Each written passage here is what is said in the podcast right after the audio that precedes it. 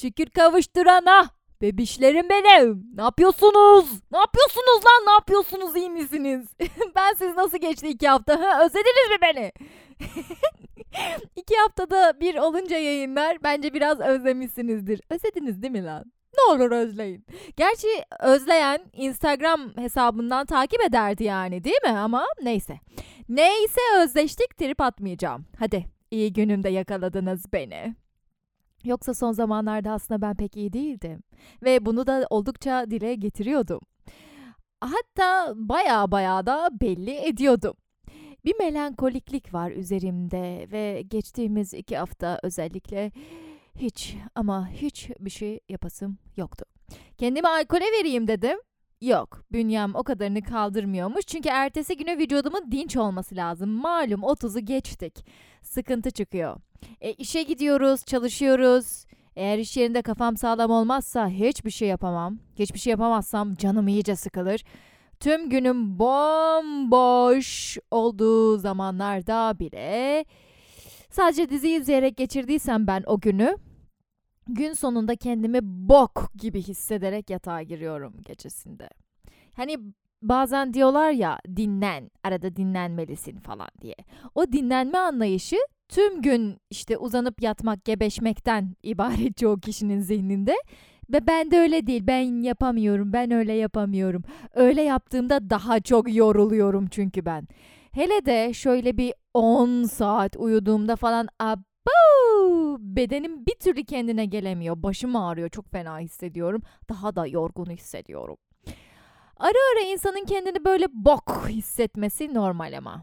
Ne kadar hissederek söylüyorum bok kelimesinin farkındasınız değil mi? Çünkü içinden çıktık. Bir bokluğun içinden çıktık. Psikolojik olarak.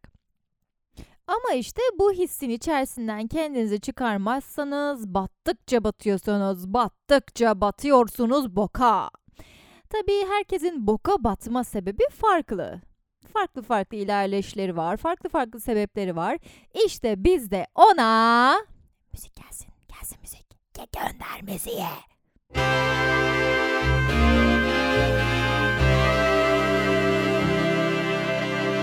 Depresyon diyoruz. Depresyondayım, unutuldum, aldatıldım. Sevgilimden ayrıldım, çok yalnızım. Şimdi bu şarkı sözlerini incelediğimizde unutulmak, aldatılmak, sevgiliden ayrılmak ve yalnızlık hissi sizleri teker teker ya da hepsi bir arada tabii ki de depresyona sokabilir. Ama bu şarkının sözlerinde bu aldatıldım, sevgilimden ayrıldım sanki 2 ayrı olaymış gibi geliyor bana. Belki arkadaşı aldatmıştır diyeceğim ama onun için kandırıldım lafını kullanıyoruz çoğunlukla. Aldatmak daha çok romantik ilişkiler için kullandığımız bir kelime ya da olay akışı şu şekilde olmuş olabilir. Depresyondayım. Neden? Sonra Göksel anlatmaya başlar. Unutuldum, aldatıldım. Meğerse sevgilisi Göksel'i unutmuş. Yani varlığını unutmuş.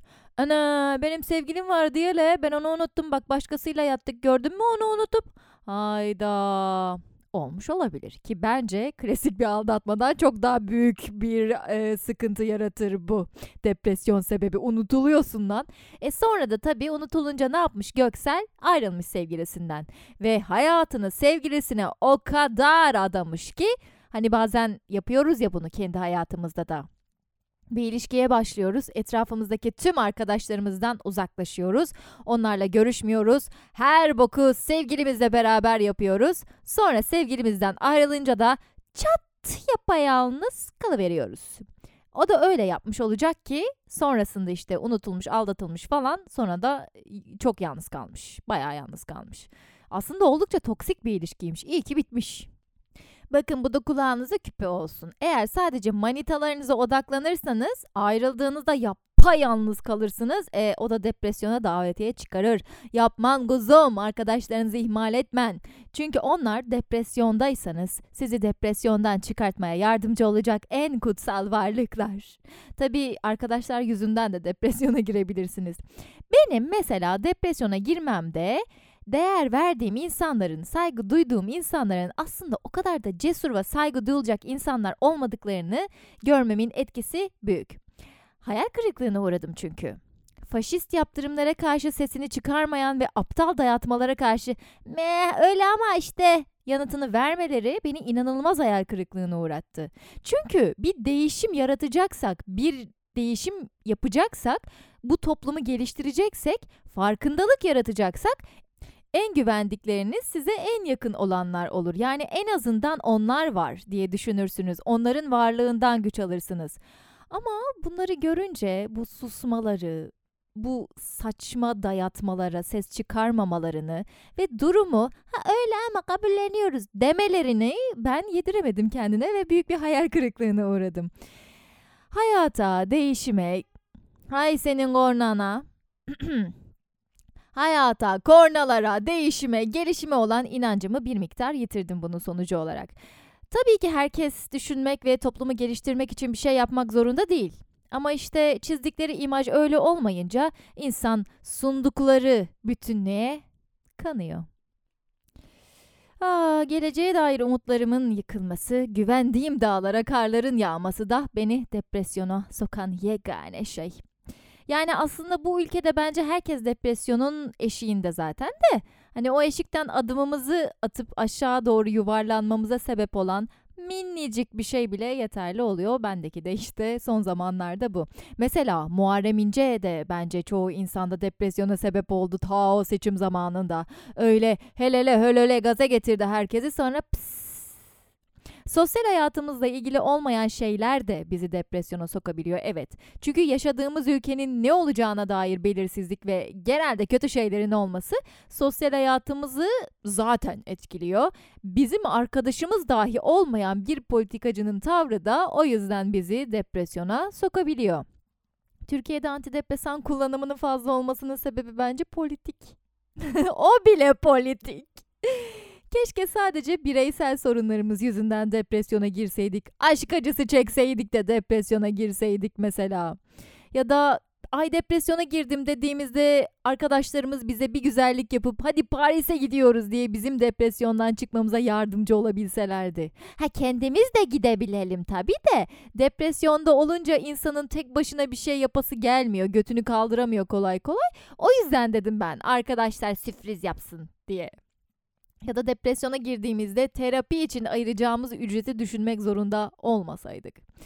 Hazır yeri gelmişken, depresyondaysanız bir psikologdan ya da psikiyatristten yardım almanız gerektiğinin altını çiziyorum. Tabii ki de elzem değil. İstiyorsanız, böyle bir şeye ihtiyaç duyuyorsanız ve kendiniz uzun zamandır içinden çıkamadıysanız, almanız, böyle bir kişiden, uzmandan yardım almanız size iyi gelecektir. Ama gidip yaşam koçlarından falan destek alırsanız duvara toslarsınız. Çünkü yaşam koçları depresyonda olmayan insanlara yardımcı olabiliyorlar.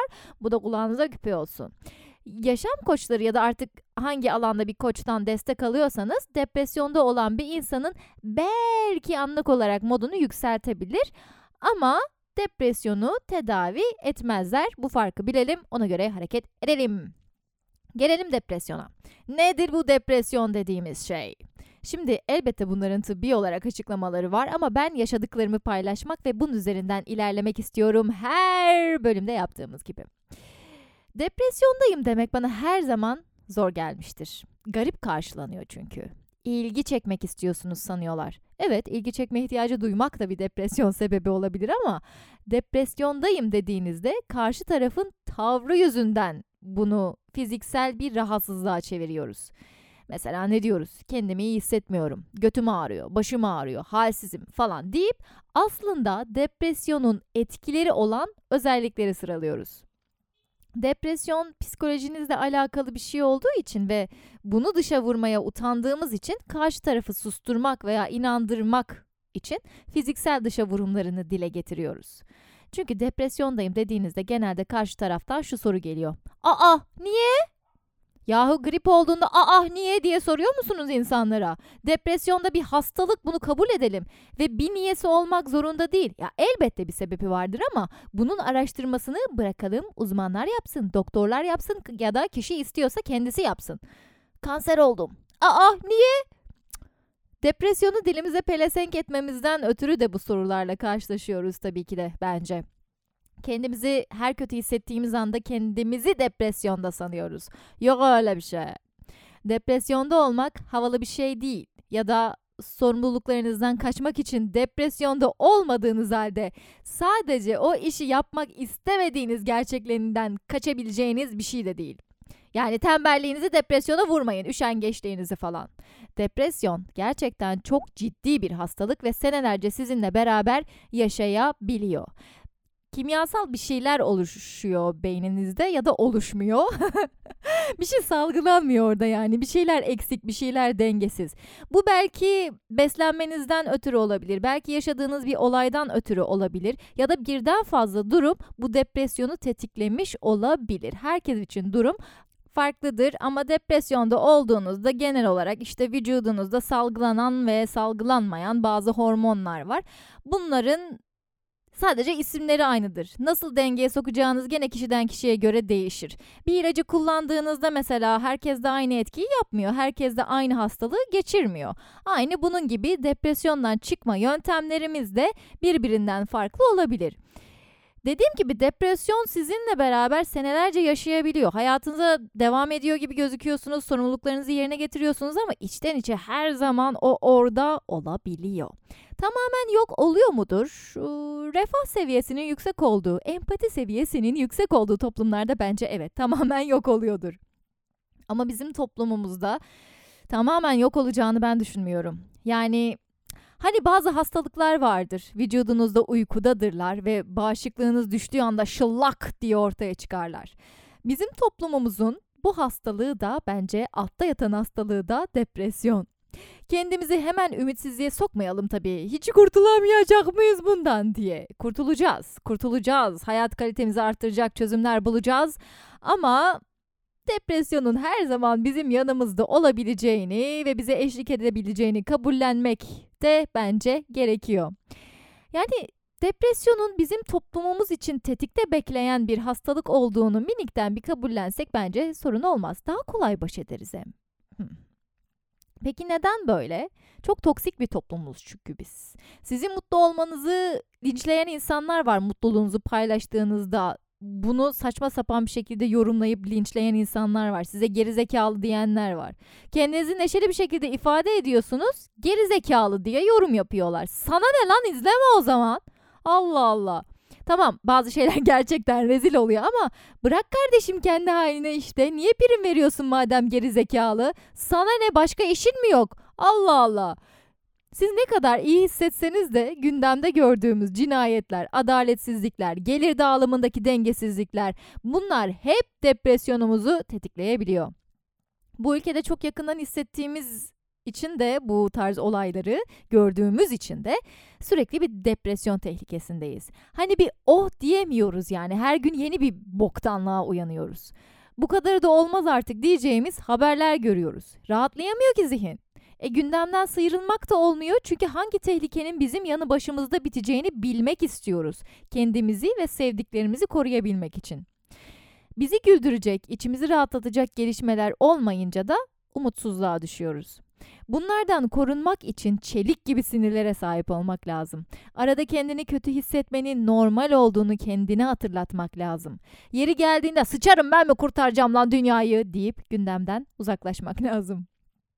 Her an mutlu hissetmeye odaklıymışız gibi yaşamak istiyoruz ama bu mümkün değil.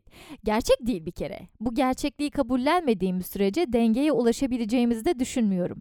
Gerçek olmayan bir şeye ulaşmak için çabalamak da zaman kaybı bence ve yine insanı depresyona götüren en büyük sebeplerden biri. Kabullenmek bu yüzden bana işin en zor ama en kilit noktası gibi geliyor. Biri sizi sevmiyor mu? O kişinin sizi sevmemesinin aslında normal olduğunu kabullendiğiniz an yaşadığınız acının üstesinden gelmek de çok daha kolay oluyor. Bunun tanımını tam olarak yapamam size ama içinizde bir kapının açıldığını ya da kapandığını kişiden kişiye göre değişir. Hissediyorsunuz. İdrak ediyorsunuz tam anlamıyla ve çektiğiniz acının bu kadar fazla olması saçma gelmeye başlıyor size. Tabii üzülmeye devam ediyorsunuz. Belli bir acı çekme dönemi oluyor. Yine ara ara kabullenememe hissi geliyor ama artık sizi daha az yıpratıyor. Çünkü artık bir level atladınız. Kabullendim diyerek de kabullenme olmuyor bu arada. Onu da başka bir yayında konuşalım. Depresyondayken insanın gerçekten ama gerçekten hiçbir şey yapası gelmiyor. En sevdiğiniz şeyleri yapmak bile size Çin işkencesi gibi geliyor.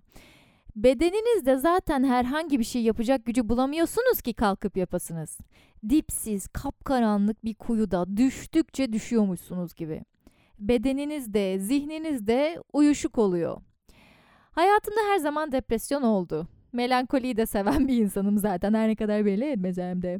Ancak çok nadirdir ipleri onun eline verdiğim. Biraz onunla yaşamayı öğrenmiş olabilirim ama bu aslında onu gerçek bir depresyon yapmıyor sanırım. Bilemeyeceğim. Enerjik olmayı seviyorum. Motivasyon kaynağı olmayı seviyorum. Çevremdekileri de hep eğlendiren bir insan oldum çünkü insanları güldürmeyi seviyorum.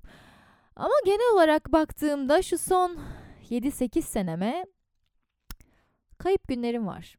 Yani yaşadığımı bildiğim ama hissetmediğim. Bu his o kadar uzun zamandır hayatımda ki bazı günlerim sanki bir sisin arkasında geçiyor. Feyyaz Yiğit'in şarkısındaki gibi. Kendimi 8-9 senedir iyi hissetmiyorum. Yani o kadar da değil tabii de bunu tam anlamıyla diyebileceğim bir 3 senem oldu hayatımda. Ara ara yoklar bu ağır depresyon etkileri. Kendimde değilmişim de otomatik pilota almışım kendimi, öyle yaşıyormuşum gibi. Birileri bir şey anlatır, dinlemem. Dinlemek isterim ama dinleyemem. Yeni bir şey öğrenmek isterim ama beynim almaz. Bu dönemleri gezip tozarak, spor yaparak geçirdiğim de oldu. Bunlar depresyondan çıkmak için mutlaka yapılması gerektiğini düşündüğüm şeyler bu arada. Gezmek, sosyalleşmek, spor yapmak, oraya da geleceğim. Ama bunları yaptığınız halde hala yine depresyonda olabilirsiniz. Bunun bir süreç olduğunu unutmamanız gerektiği için belirtmek istedim. Spor yapıyordum mesela o dönemlerde. Mekik çekiyorum ama robot gibiyim. Ruhsuzum, duygusuzum. Yok yani o an bende değilim, bir asalak var bende, benden içeri o. Hipnoz gibi ya, aynen hipnoz gibi. Ruhum senelik izne çıkmış sanki. Ben burada ne yapıyorum? Mekik çekiyorum ama ne işe yarayacak sanki? Set bitmedi, bitirsem mi? Neyse, devam et. Çocuk tatlıymış. Ama götün büyük, sana bakmaz. Karnım acıdı artık, yeter. Ama hayır, olmaz, bırakamam. Bırakırsam tam bir başarısızlık abidesi olurum. Bunu bitireyim bari. Bu mekik setini bitireyim bari. Spordan önce mi yemek yeniyordu, sonra mı acaba? Ne yiyeceğim lan ben acaba? Bugün yediğim keki yaktı mı? İşe gitmek istemiyorum. Çocuk doğurmak istiyorum muyum gibi saçma sapan düşünceler eşliğinde geçiyordu spor seanslarım. Bunları düşünüyor olmama rağmen zihin görüşümde bir bu oluyordu aslında. Ben kimim? Ne yapıyorum? Ne kadar süre daha böyle devam edebileceğim? Allah Allah, sonumuz hayır olsun. Hadi bakalım diye hissettiren bir bu.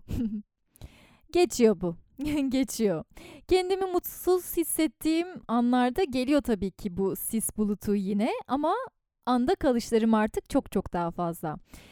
Bunun daha çok farkında olmamın sebebi de kesinlikle meditasyon ve yoga.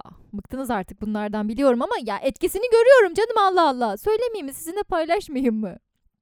Aslında her spor dalında nefesle beraber çalışma yapmak gerekiyor. Ne zaman nefesimle senkronize bir şekilde spor yapsam her zaman en yüksek verimi aldım. Öyle anlarda zihinde saçmalamaya fırsat bulamıyor tabii ki. Nefese odaklanarak yaptığınızda sporu bedeninizin de farkına varıyorsunuz ve buradayım diyebiliyorsunuz.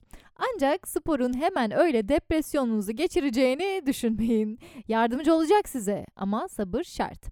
İlk günden etkisini gösterir kendi bedeninize göre seçtiğiniz spor dalı ama asıl etkisi için hayatınızda sporu alışkanlık haline getirmenizi öneririm naçizane. Depresyondayken bende unutkanlık da çok fazla oluyor. Her zaman kullandığım kelimeleri unutuyorum, unutuveriyorum. Beynim düzgün çalışmıyor. Geçen gün eve yaklaşırken beynime ev anahtarını çıkart komutu verdim mesela. Elim gitti, metro kartını çıkardı. Kapının önüne gelene kadar da onunla evin kapısını açabileceğimi sanarak geldim. Depresyondayken beynim yanlış bağlantılar kuruyor. Dalgın oluyorum. Çoğu insanda da oluyormuş bu. Ama zaman zaman korkutucu olabiliyor. Ne ara beynim bu kadar sümükleşti diye tırsıyorsunuz. Depresyondayken insanın canı hiçbir şey yapmak istemiyor dedim ya hani. Bir daha demek istiyorum bunu. Çünkü gerçekten hiçbir şey yapmak istemiyor.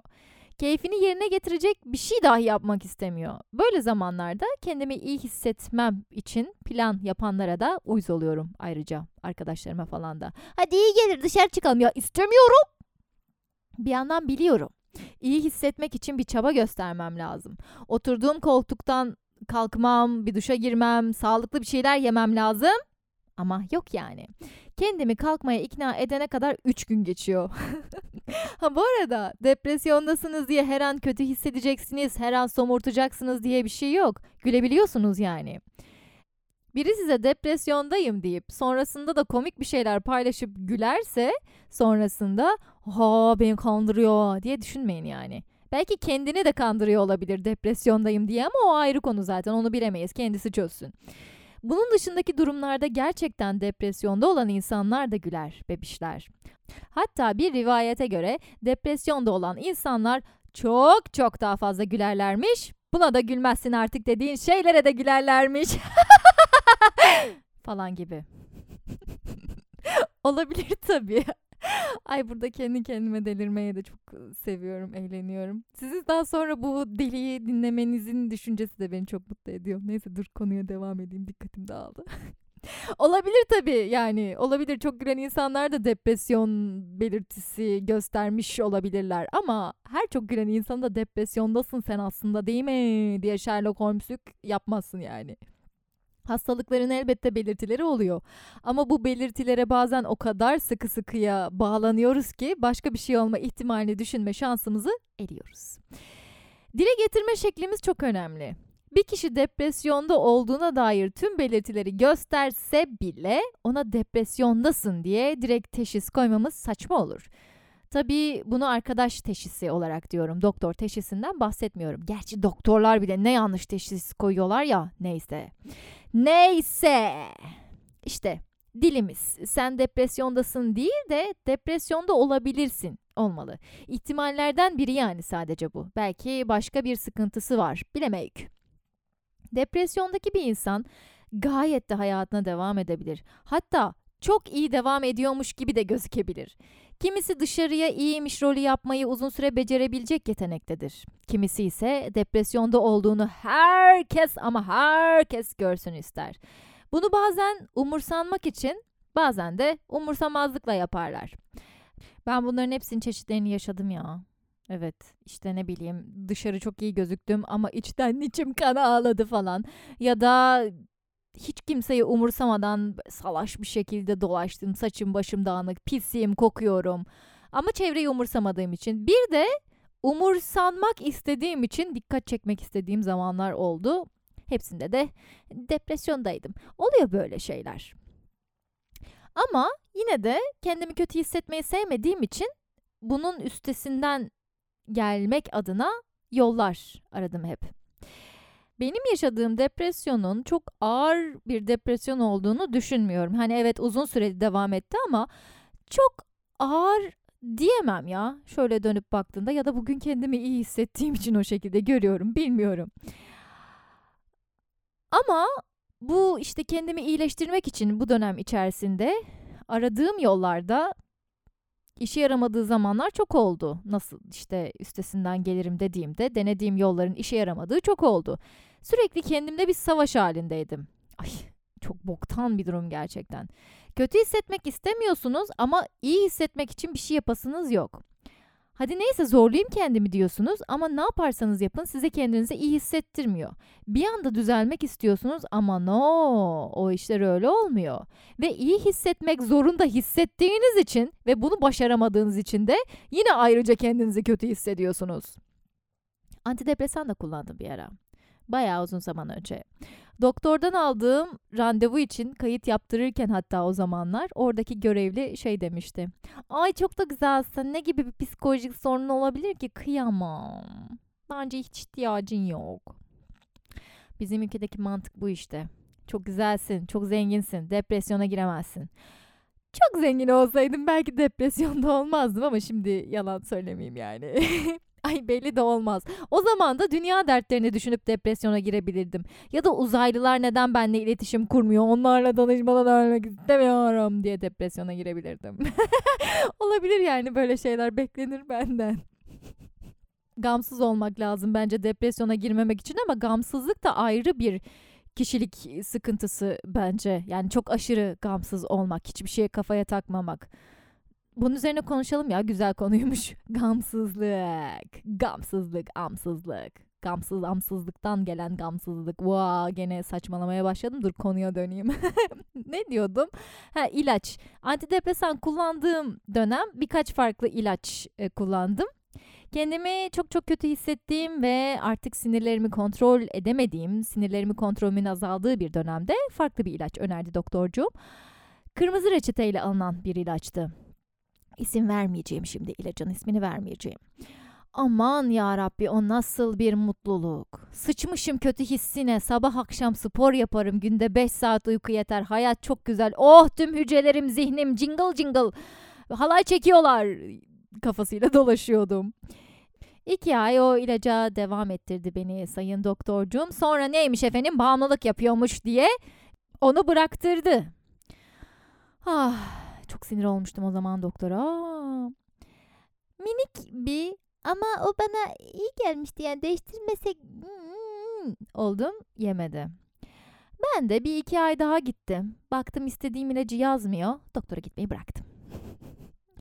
Başı ağrıdığında ağrı kesici bile kullanmayı tercih etmeyen biriyim ben aslında küçüklüğümden beri. Ve bir ilaca bağımlı hale gelme düşüncesi de bir süre sonra beni rahatsız etmeye başladı, mutsuz etmeye başladı. Şimdi söyleyeceklerim tamamen benim deneyimlerimdir. Herkes de aynı şekilde olmayabilir. Bunun altını çiziyorum. Depresyonu yenmek için bir ilaca bağımlı hale gelme düşüncesi beni aciz hissettirmeye başlayınca ben bir anda antidepresanları bıraktım. Ki bu aslında sakıncalı bir şey. Mental anlamda kendimi buna hazırlamıştım ben ama. Antidepresanların kimyasal etkilerini bedenimde hem kullanırsam hem bırakırsam neler olabileceğini araştırmıştım. Bununla ilgili bir sürü kullanıcının deneyimine de rahatça ulaşabiliyorsunuz internetten. Dedim ki hallederim. Hallederiz ya dedim. O ilacın yoksunluğunu bir şekilde ben üstesinden gelirim ya dedim. Bunu istemiyorum dediğim konularda çok net hareket edebiliyorum. Kişilik özelliklerimden en sevdiğim özelliğim bu olabilir. Ama bu noktaya gelmek tabii ki de hiç kolay olmuyor. O istemiyorum idrana ulaştığımdaysa her şey benim için çok kolay oluyor. Yani vazgeçmesi çok kolay oluyor. İlaçları bıraktıktan sonra da gayet güzel hayatıma devam ettim bu yüzden. Eksikliğini çekmedim, kilomda dengesizlik olmadı, sıkıntı yaşamadım. Ama bu benim deneyimim. Tekrardan altını çiziyorum. O dönemlerde köpek sahiplendiğim ve küçük olduğu için henüz köpeğim, tuvalet eğitimi de vermem gerekiyordu. Uzun yürüyüşlere çıkıyorduk ve tuvalet eğitimi vermem gerektiği için de çok sık aralıklarla dışarı çıkıyorduk. Bu yüzden de beynim, zihnim sürekli meşguldü. Spora da başlamıştım bir yandan. Ailemle yaşıyordum, beslenmem de fena sayılmazdı. Abur cubur tüketmiyordum mesela, yani beslenmem fena sayılmazdı derken o alkol falan tüketiyordum ama. Fiziksel bir rahatsızlık geçirdiğinizde ilaç kullanımıyla bunu yenebiliyorsunuz. Ancak doğal yollarla, bazı bitki çayları ve besinlerle de bunu geçirebiliyorsunuz. Depresyonun da bu şekilde bir hastalık olduğunu düşünüyorum. Antidepresan şart değil yani, kaldı ki yan etkileri çok ağır olabiliyor bu ilaçların. Allah, ben antidepresan kullandım, ne yaptım, yanlış mı yaptım, ne yapacağım diye düşünmenize de gerek yok. Çünkü siz farklısınız, ben farklıyım, insanlar farklı ama antidepresanların yan etkilerini araştırdığımda benim gözüm bayağı bir korkmuştu. Bunun yerine istikrarlı ve düzenli bir yaşam tercih ettim ben. Kendi yolum benim o şekildeydi. Bu da sizi depresyondan kurtarabilir. Bu şekilde bir yaşam şekli sizi asla depresyondan kurtarmaz diye bir çalışma yok yani. Tüm çalışmalar aslında istikrarlı ve düzenli bir yaşamın depresyondan sizi çekip aldığını gösteriyor. Ancak bu yol gerçekten çok zorlu bir yol. Çünkü depresyon hali zaten sizi düzenden uzaklaştıran bir durum. Ya da kendinize iyi hissetmenizi sağlayacak şeylerden uzaklaşmanıza sebep oluyor. İstikrarlı olmak tabii ki bu süreçte çok zorlayıcı olacaktır. Ancak nasıl her gün düzenli almanız gereken hapı alıyorsanız, depresyondayken o antidepresanları nasıl her gün düzenli olarak alıyorsanız, doğal yolla aşmak istediğinizde de bu durumu yapacaklarınızı yine aynı istikrarlı şekilde yapabilirsiniz. Çünkü zaten başka bir işi yapıyorsunuz. Bunu neden yapamayasınız? Beslenmenin de burada çok önemli olduğunu düşünüyorum. Bir süre abur cuburdan ve hamur işinden uzak durmakta fayda var böyle anlarda.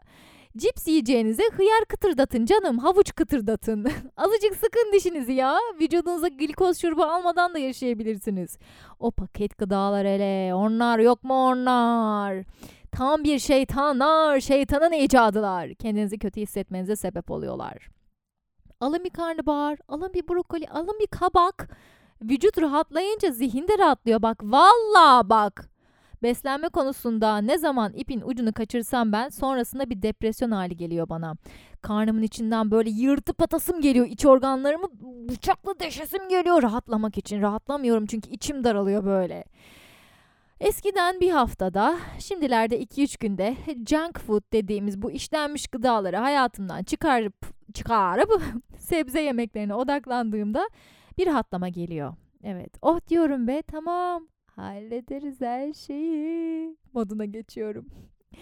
Ağır depresyonda olduğunuzda her zaman uyguladığınız, kendinizi de alıştırdığınız çözümler bile uygulanmak istenmiyor tabii, o ayrı. Ama ben size gazı vereyim. Yaparsınız be. Ya dayanırsınız siz be. Halledeceğiz hepsini, halledeceğiz. Adım adım her şey. Sakin, bir anda olmuyor hiçbir şey. Dünya bile bir günde yaratılmadı yani. Yavaş yavaş. Olacak. Depresyonda olan insanlara nasıl davranılacağı ile ilgili de bir sürü şey dolaşıyor ortalıkta. İşte alttan alın, şöyle yapın, böyle yapın. Ya pardon da mesela iş yerinde biri depresyonda diye görevini yapmıyorsa sıçarım onun depresyonuna, kimse kusura bakmasın. Ya da bir arkadaşım depresyonda diye sürekli beni tersliyorsa sıçtırtmasın ağzına. Kötü hissedilebilir evet de karşı tarafta alttan almak zorunda değil yani. Karşısındaki kişinin mızmızlanmalarına katlanmak zorunda değil kimse. İnsanlar sizi anlamıyormuş gibi hissedebilirsiniz depresyondayken ama karşınızdakinin nasıl bir süreçten geçtiğini de bilmiyorsunuz. O terslediğiniz insanın ay bir şey yapmak istemiyorum, bırak beni dediğiniz insanın neler hissettiğini bilmiyorsunuz. Belki o da depresyonda. Bu yüzden ay ben depresyondayım, bana anlayışlı olmalısın bu süreçte tavrını ben şımarıklık olarak görüyorum. Depresyon yaşanıyorsa bireysel olarak yaşanmalı bence. Tamam yani yine nefret edin insanlardan, yine yalnız kalmak isteyin ama onların size nasıl davranacağı konusunda da süper bir müsamaha beklemeyin lütfen. Sorumsuzluk gibi geliyor bana bu düşünce çünkü yani sen depresyondasın da beni niye depresyona sürüklüyorsun canım, herkes kendi depresyonunu kendisi yaşasın. Depresyondaki insanın anlattıklarını küçümsemek, takma boşver ya demekse ayrı bir olay tabii. Yani bu kişiler söyleyecekleri bir şeyi olmadığı için böyle söylüyor büyük ihtimalle. Ama bunun yerine eğer karşımızdaki kişiye değer veriyorsak bu tarz işte takma boşver falan gibi şeyler söylemek yerine benim yapmamı istediğin bir şey var mı diye sormak daha mantıklı olur diye düşünüyorum. Ya da sizin de bir şey yapacak enerjiniz yoksa her zaman yanındayım demek de bence yeterli olur. Karşı taraftaki insana benim yapmamı istediğim bir şey var mı diye sorduğunuzda depresyonda olan kişi büyük ihtimalle zaten yalnız kalmak istiyorum diyecektir. Yalnız bırakın o zaman onu. Hani ille de iyi bir şey yapmak istiyorsanız harbiden yalnız bırakın. Gerçi depresyondaki kişi yalnız kalmak istemediğinde de bunu dile getiremeyebilir. Sonra siz gidince iyice kırılabilir. Kimse bana katlanamıyor diye. Üf, depresyondayken bile kendini tanımak bilmek bu yüzden önemli işte. Ama sonuçta isteklerimizi dile getirdiğimizde ancak onlardan sorumlu olabiliriz. Söylemediğimiz şeyler ne derece bizim veya karşı tarafın sorumluluğunda olabilir ki? Bu yüzden depresyonda bile olsanız ne istediğinizi söylemekten çekinmeyin. Çok saçma da olabilir. Dürüst olun sadece. Karşı tarafı kıracak da olabilir bu söylediğiniz şey ama kendinizi düzeltmeye odaklanmanız gerekiyor o sırada. Başkalarını düşünmeyin. Başkası karşı tarafta eğer size kötü davranırsa şimdilik biraz uzak kalmanızda fayda var. Belki o da düzgün bir zamandan geçmiyor ve bu süreçte birbirinizi kırmak, incitmek yerine biraz mola vermek iyi olabilir. Tabii burada çok ağır depresyondan muzdarip kişilerden bahsetmiyorum. İntihara meyilli kişiler varsa o kişileri yalnız bırakmamaya özen göstermek gerekir ama bunlar çok ciddi konular. Onları konuşmak benim görevim değil. Neyse, hadi birkaç sesli mesaj dinleyelim ve onlar üzerinden konuşmaya devam edelim. Selam Kafelaks. Çok uzun zamandır seni dinliyorum. Podcastlerinin hayranıyım. Ve seni dinlerken inan böyle çok rahatlıyorum. Yani benim gibi düşünen bir insanların olduğunu anlayınca çok mutlu oluyorum. Ben depresyona girdiğimde sürekli uyumak istiyorum. Yataktan hiç çıkmak istemiyorum. Ama malum iş koşulları, hayat şartları vesaire derken bu pek mümkün olmuyor. Ama eğer hafta sonuna yakın bir depresyondaysam hafta sonu full yatakta geçiriyorum. Yani akşama kadar uyuyorum. Uyku beni sanki düşünmekten alıkoyuyor.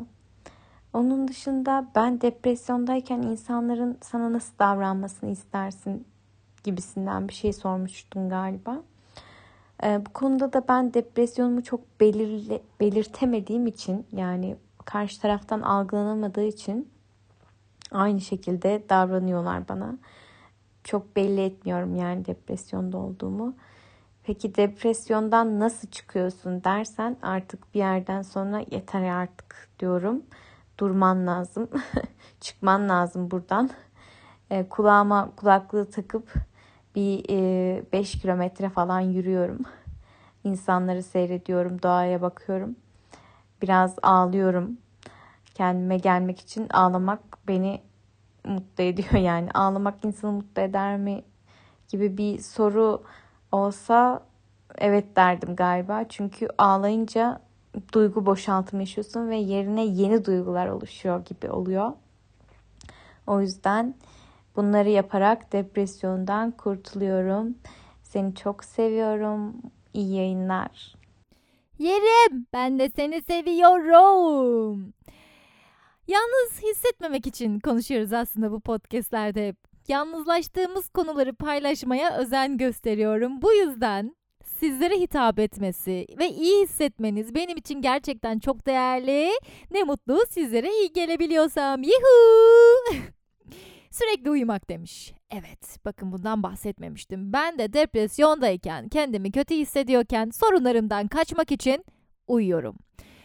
Uyumak evet bir kaçış noktası ama çözüm değil. Tabii bazen dinlenerek de bazı şeyleri geri kazanabiliyoruz. Dinginliğimizi, enerjimizi, vücudumuzun dinlenmesi gerekiyor bazen ama depresyondayken bu uyku hali çok çok daha fazla oluyor. Bazen dedim ya hani kendimizi kötü hissetmemiz de normal diye. Bu kötü hissetme çok ağır bir şekilde gelebiliyor. Anlık yüksek depresyon ataklarına yakalanabiliyoruz. Bu günlerde işte bence okulda falan kafa izni olması lazım yani. İşe gidemediğinizde bu depresyonun üzerinizde oluşturduğu ağırlık yüzünden sorumluluklarınızı yerine getiremediğinizde bir gün kendinize ayırabilmeniz gerekiyor. Diğer türlü işe gidiyorsun ama orada zaten verimli olamıyorsun. Verimli olamayacağını bildiğin halde oraya gitmek zorundasın.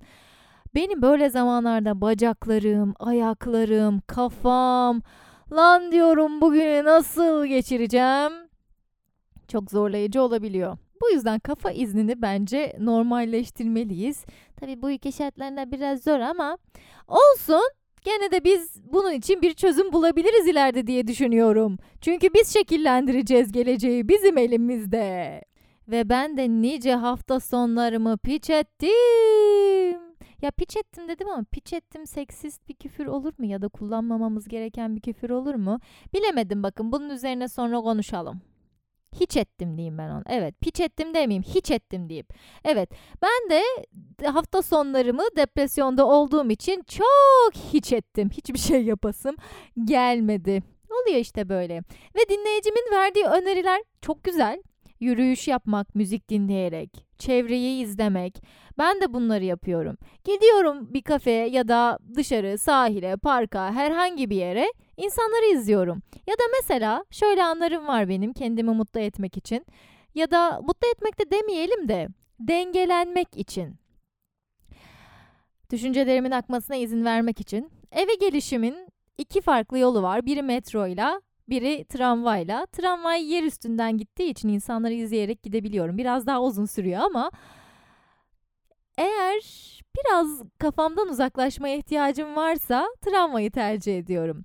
Böyle şeyler yapabilirsiniz. Zor geliyor biliyorum. Depresyondayken hiçbir şey yapmak istemiyorsunuz ama en azından evinizin penceresinin önüne geçin oturun. Sokağı izleyin. Bu bile farklı hissettirecektir size ve ağlamak. Kim olursanız olun, yaşınız kaç olursa olsun, cinsiyetiniz, cinsel kimliğiniz ne olursa olsun, ağlamamak için kendinizi tutmayın. Hele depresyondayken öyle saçma anlarda ağlama atakları geliyor ki ortada hiçbir şey yok ama ağlayasın geliyor. Deli gibi. Yatağın içine giriyorsun, ağlayasın geliyor. Sabah kalkıyorsun, ağlayasın geliyor ve gerçekten hiçbir sebebi olmayabiliyor. Böyle anlarda salın gitsin. Ağlayın gerçekten. Etrafta sarılabileceğiniz birisi varsa ona sarılın da ağlayın. Umarım böyle anlarda sizin için dileğim şu. Siz ona sarıldığınızda hani ne oldu anlat bilmem ne diye ısrar etmek yerine tamam geçti yanındayım diyebilecek kişiler yakınlarınızda olur. Eğer olmazsa da açın benim podcastlerimi, onlardan bir tanesini dinleyin canım. Ağlamalı bir tane podcast yapalım olmadı. Beraber ağlarız. Öyle bir seans yapalım. Değişik olabilir. Hadi bakalım diğer sese geçelim. Depresyon benim açımdan bir yandan hayatımı en kötü çıkmaza sokan şeylerden biri. Bir yandan da hayatımın dönüm noktası oldu. Ben bundan 4-5 ay önce falan en yakın arkadaşım vardı. En yakın arkadaşım bana çok büyük bir kazık attı. Beni erkek arkadaşımla ayırdı. Ben erkek arkadaşıma inanmayıp o en yakın arkadaşıma inanmıştım. Hatta demiştim ki benim en yakın arkadaşım, benim hemcinsim bana hayatta yalan söylemez. Benim canım kanım. Sonra ne oldu tabii ki ve ihanete uğradım. Her neyse çok da yakın arkadaşımdı. Senelerdir beraber olduğum, daha bebeklikten beri ailemiz iç içeydi falan. Ben bunu öğrendim. Buna rağmen affettim. Affettikten sonra kendi benimle konuşmayı kesti. Sonra ben bir hafta boyunca hiç odamdan çıkmadım. Kapımın önüne ailem yemek koyuyordu. Sivit'in kapşonunu çekmiş. Koca gün Netflix izliyordum. Ders çalışmıyordum, bir şey yapmıyordum. Sürekli abur cubur besleniyordum. Ve o ortam bana o kadar konforlu geldi ki hani gerçekten bilmiyorum hani insan içinden çıkmak istemiyor.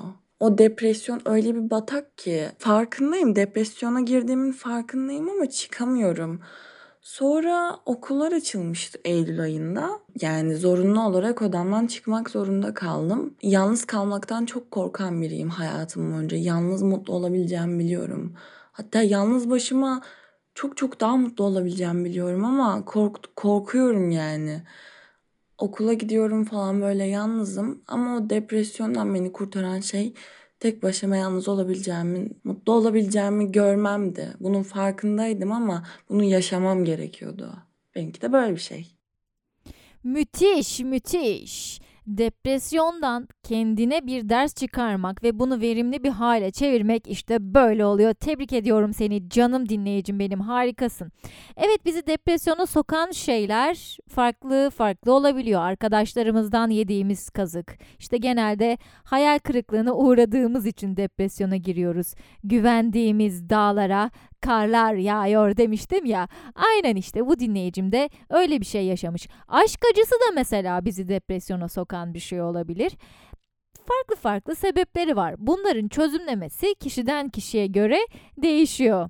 Hayal kırıklığı işte ama. İşin en temelinde hayal kırıklığı var. Aşk acısı çekerken de mesela mutlu olacağınızı ve sonsuza kadar mutlu yaşadılar dolandırmacası var ya işte. Öyle bir mutluluk yakalayacağınızı zannediyorsunuz ama olmuyor. Tabii egosal şeylerin de etkisi var ve hayal kırıklığına uğruyorsunuz. İlişkiniz düzgün gitmediği için.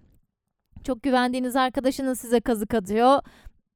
O sizin güveninizi kırdığı için hayal kırıklığına uğruyorsunuz. Güveniniz zedeleniyor. Bunlar da tabii depresyona sizi sokan temel şeyler olabilirler. Ve olumsuz, evet neden olumsuz bize bu kadar hoş geliyor? Ben tam olarak onu çözebilmiş değilim. Ama şöyle bir betimleme yapabilirim. Kapkaranlık bir odada uyumayı hiç denediniz mi? Çok rahatlatıcı oluyor. Sabah inanılmaz zinde uyanıyorsunuz. Normalde ben de uyuyamazdım ama karanlıkta uyumanın ne kadar sağlıklı bir şey olduğunu okuduktan sonra sadece karanlıkta uyumaya başladım. Zifiri karanlık hem de böyle. Vücudunuza çok iyi geliyor bir kere ve sabah da gerçekten dinlenmiş olarak uyanmanızı sağlıyor. Tavsiye ederim. Depresyondayken de yine bu dark, karanlık hislerin içerisinde oluyoruz ya. Karanlıkta uyurken ben de böyle ufak bir huzur hissediyorum. Etrafı görmüyorsunuz, boşluktasınız ama biliyorsunuz çok güzel bir uyku çekeceksiniz. Sabah zinde kalkacaksınız. Buna ihtiyacınız var. Hissediyorsunuz onu. Olumsuz duygularda da buna benzer bir huzur olabilir ufaktan. Karanlıktasınız çünkü ya. Dokunacak hiçbir şey yok, size zarar verecek hiçbir şey yok. Kendinizi güvenli alana almışsınız. Hayatı kaçırıyorsunuz dışarıda ama umrunuzda değil. Çünkü başınıza gelebilecek kötü şeyler sizi korkutuyor.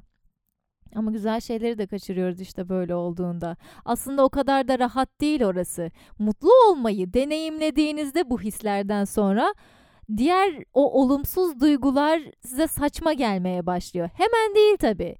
Direkt eve dönüp ya da sosyalleşiyorsunuz mesela depresyondayken dışarı çıkıyorsunuz ama düşündüğünüz gibi gitmedi. Yeterince mutlu olmadınız, hissetmediniz, kasıldınız.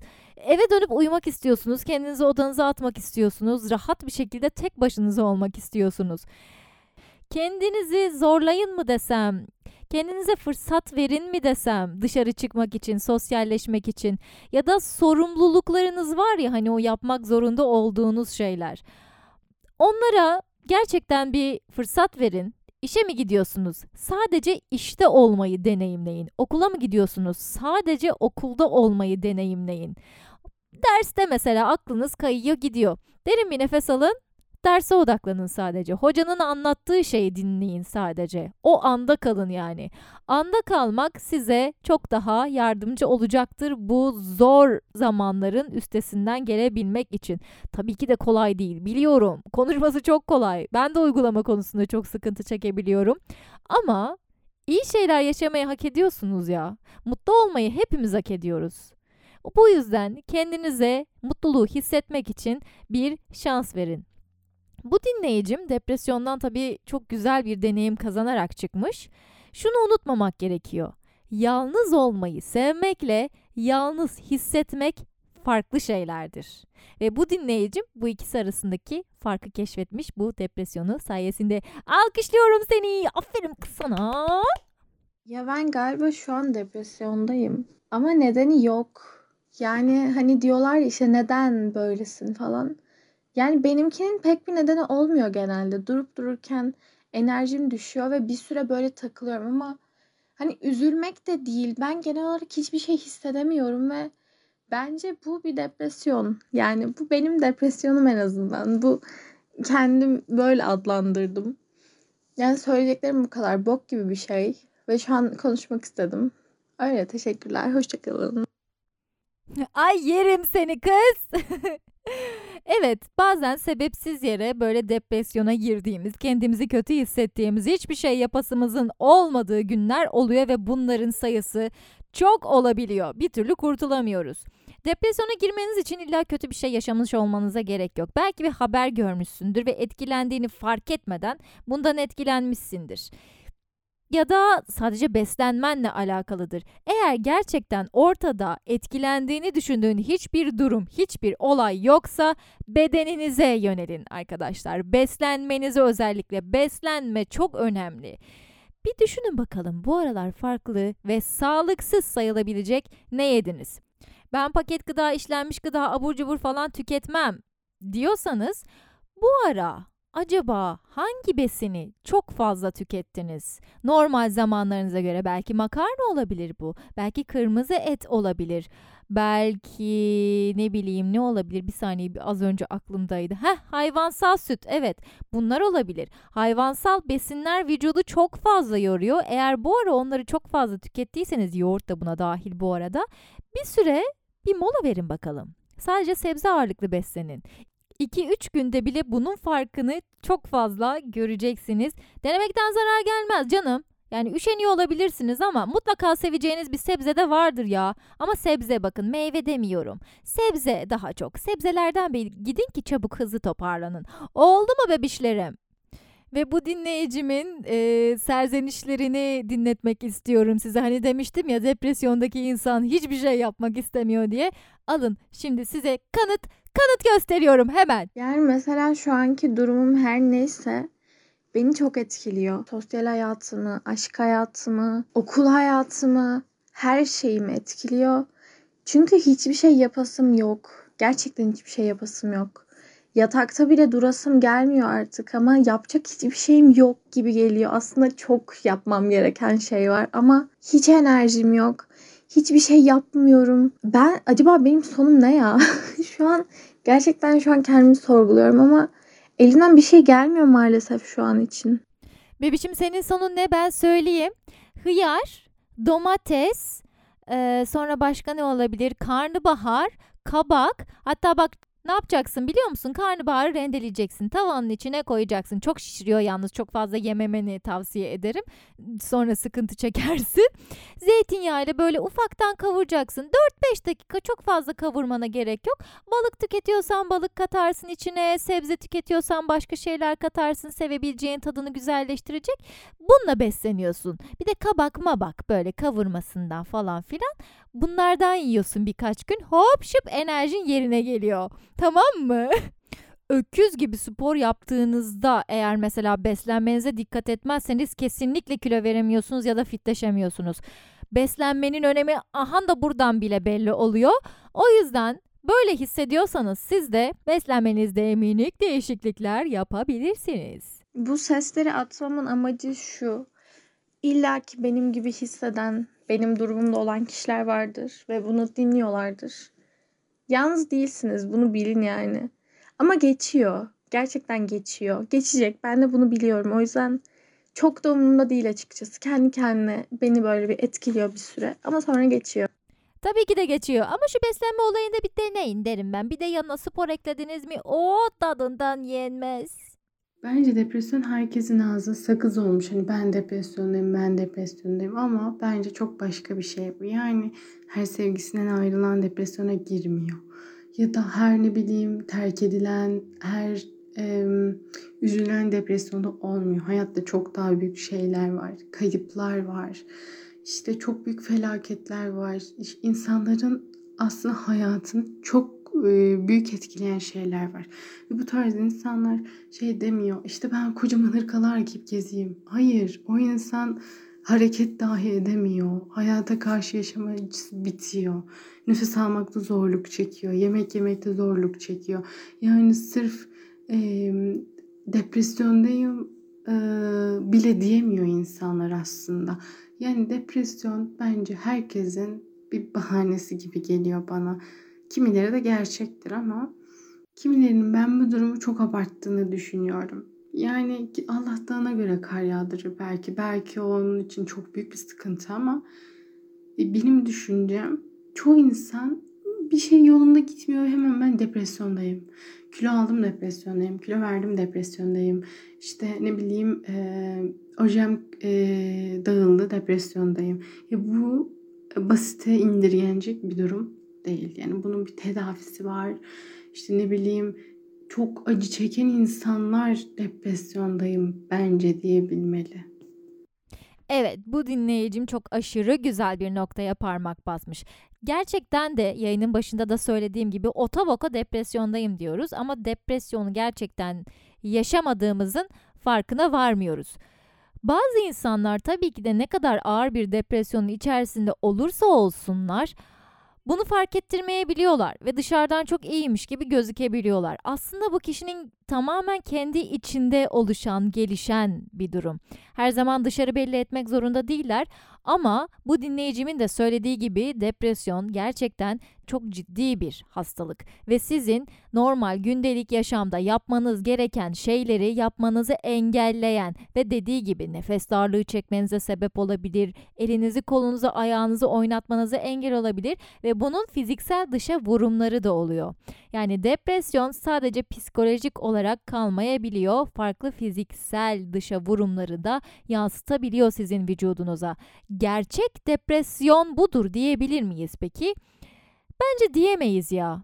Yani depresyonu sadece bununla nitelendirmek psikolojik anlamda aslında ne kadar berbat hissetse de bunu bedenine yansıtmayan ya da acı eşiği yüksek olup bunu toplum içerisinde göstermeyen insanlara haksızlık etmiş oluruz ve depresyon tedavisi almayı düşünen insanları ya ben o kadar da depresyonda değilim galiba ya düşüncesini verip onların belki de tedavi olma şansları varken bu şanslarını ellerinden almış oluruz diye düşünüyorum. Depresyonda olmak çünkü ben şöyle hissediyorum, sen böyle hissediyorum, ben senden daha kötüyüm gibi bir yarışa girmek değil. O sırada sizin ne hissettiğinizle alakalı. Bu belki çok hafif olabilir kendinizi kötü hissetme durumu. Belki de gerçekten sizin yaşam fonksiyonlarınızı bile etkileyebilecek kadar, sizde farklı fobiler oluşturabilecek kadar sıkıntı yaratacak ölçüde ağır olabilir. Ama önemli olan çevrenizden yardım istemeniz böyle durumlarda. Kendi başınıza nasıl bunun üstesinden geleceğini bilemiyorsanız. Ve araştırın. Çok zor geliyor biliyorum ama internete girip depresyondan nasıl çıkabileceğinize dair insanlar neler yaşamışlar, farklı insanların deneyimlerinden yararlanın. Herkes tabii terapiye alacak ya da doktora gidecek rahatlığa sahip olmuyor. Depresyondayım deseniz ay dur ben sana bir çay koyayım diyecek aileleri olan arkadaşlarımız var. Bir çay işte kendine gelirsin diyecek ailelerimiz var ya da hadi bu akşam içelim sapıtalım diyecek arkadaşları olan insanlar var. Gerçekten depresyonda olduğunuzu anlamayıp. Sanırım gerçekten depresyonda olanlar depresyonda olduklarını dile getirmeye çekindikleri için depresyonu bir bok zanneden insanlar da daha fazla dile getirdikleri için depresyonla alakalı bir ön yargı oluşmuş durumda. Ama bence ufaktan netleştirdik diye düşünüyorum. Her şeye rağmen depresyonda olun olmayın. Kötü hissediyorsanız kendinizi bunun çözümlerini bulmak için mutlaka ama mutlaka yardım isteyin.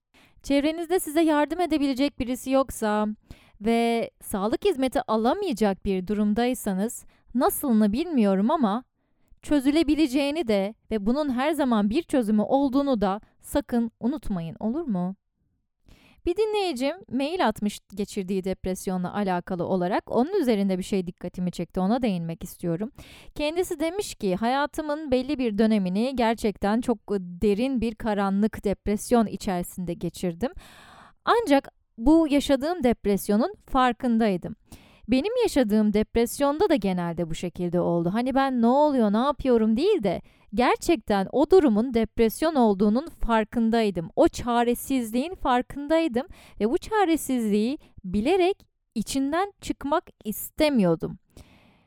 Hatta geçtiğimiz 2 hafta tam olarak bu şekilde geçti. Takip edenler Instagram'dan bilirler. O kadar da kötü gözükmüyordum aslında. Evet dilimde vardı bu ama içeriden aslında ne kadar kötü olduğumu yansıtmadım. Yansıtmak istemedim. Böyle şeyleri çok yansıtmayı da pek sevmiyorum. Zayıflık olarak gördüğüm için. Ama depresyonda olduğunuzda içinize öyle karanlık bir taraf açığa çıkıyor ki ve sizi öyle bir sarmalıyor ki bu. Hani yine konuşan bir dinleyicim vardı ya kendisini odasına kapatmış ve çıkmak istememiş oradan diye. O hissi, o karanlık hissini içinizde en derinlerde hissediyorsunuz. O size bir çıkış noktası vermeyecek biliyorsunuz ama oradan çıkmak o kadar zor geliyor ki oraya hapsolmuş gibi hissediyorsunuz. Çok değişik bir duygu gerçekten. Mutsuz ediyor bayağı insanı ve mutsuzluktan vazgeçmeyi istemiyorsunuz. Mutsuzluktan vazgeçmek de sizi mutsuz ediyor. Boktan bir şey harbiden. Bu maili atan dinleyicim müzikle mesela üstesinden gelmiş, işine odaklanmış, okuduğu bölüme odaklanmaya çalışmış, sevdiği filmler varmış, bunları tekrar tekrar izlemiş.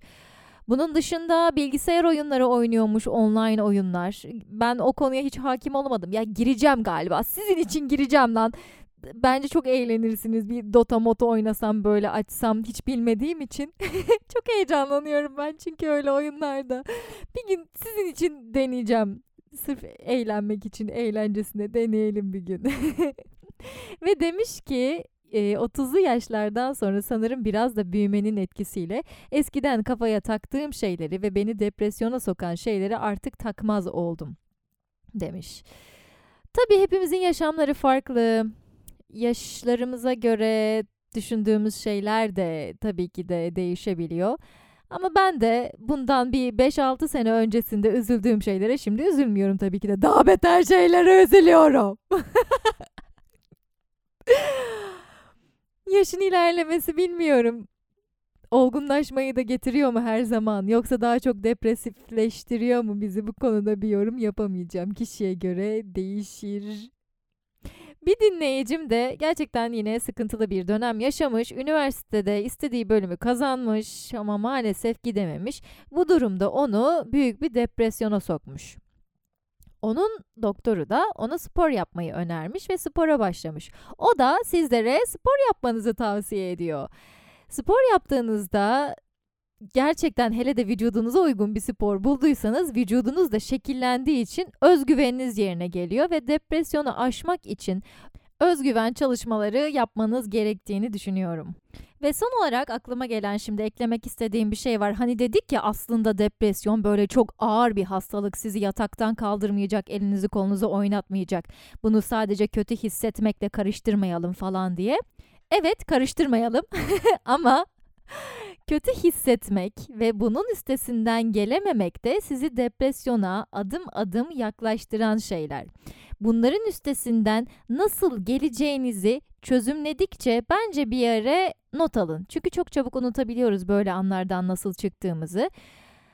Eğer kendinizi sık sık kötü hissediyorsanız, kenara dinlediğinizde size enerji veren şarkıları yazın. İzlediğinizde size keyif veren filmleri yazın. Beraber vakit geçirdiğinizde zevk aldığınız insanlar kimler, hangi konuları konuşmaktan zevk alıyorsunuz? Bunları bir kenara yazın, elinizin altında dursun ya da kendinizi süper iyi hissettiğiniz bir zamanda kendinize not yazın.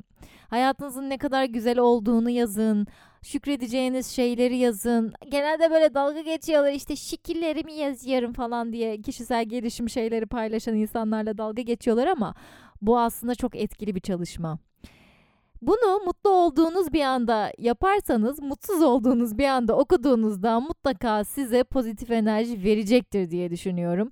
Kendinizi kötü hissettiğiniz anlarda da yapabiliyorsanız hayatınızdaki şükredeceğiniz şeyleri yazmayı deneyin. Bakalım neler çıkacak ortaya. Olumsuz cümlelerinizi gözlemleyin. Bunları nasıl olumlu olarak kullanabilirsiniz? Çünkü kullandığınız her cümle o enerjiyi hayatınıza getiriyor. Olumsuz olsa bile olmasını istemiyorum dediğiniz şeyler olur hale geliyor. Çünkü hayat ondan anlamıyor. Bunu düşündü o zaman ben olayım diye düşünüyor. Tabii bazen olmasını istediklerimiz de olmuyor. Onlar artık hayırlısı, kadar kısmet diyeceğimiz şeylerden. Yani depresyonda değilseniz de sadece kendinizi kötü hissediyorsanız da önleminizi baştan alın derim. Ve şimdilik bu yayınımızı sonlandıralım. 2 hafta sonra yeniden görüşmek üzere. Unutmayın haftaya ne zaman? Çarşamba günü canlı yayın yapacağız. Henüz daha konuyu belirlemedik. Bir saat konuşunca tabii insanın ağzı olmuyor. Kelimelere dönmüyor. Son bir kapanış anonsu alayım da ben. Ondan sonra kapatayım artık. Olmayacak yoksa böyle diye yapa bitireceğiz programı. Evet canlarım, cicişlerim, bebişlerim, bu haftaki Donum Sende kalmış yayınımızın sonuna geldik. Bu yayınlardan haberdar olmak istiyorsanız Instagram'dan Kafelaksı ve Spotify'dan Donum Sende kalmış takip etmeyi unutmayın. Kendinize çok iyi bakın. Görüşmek üzere. Ya bir şey diyeceğim. Benim hayatımda sizin gibi tatlı dinleyiciler varken ben nasıl depresyona girmişim? Bazen işte insanın gözü böyle kararıveriyor. Kendini saçma sapan hislere atıveriyor. Yerim sizi. Ve bak nasıl taklit etmiş beni. Donum sende kalmış diye. Yerim lan. Yerim hepinizi. Çok seviyorum sizi. Aman değerinizi bilin ha. Sizi koşulsuz şartsız seven bir Kafelaksanız var burada. Öpüyorum. Görüşmek üzere.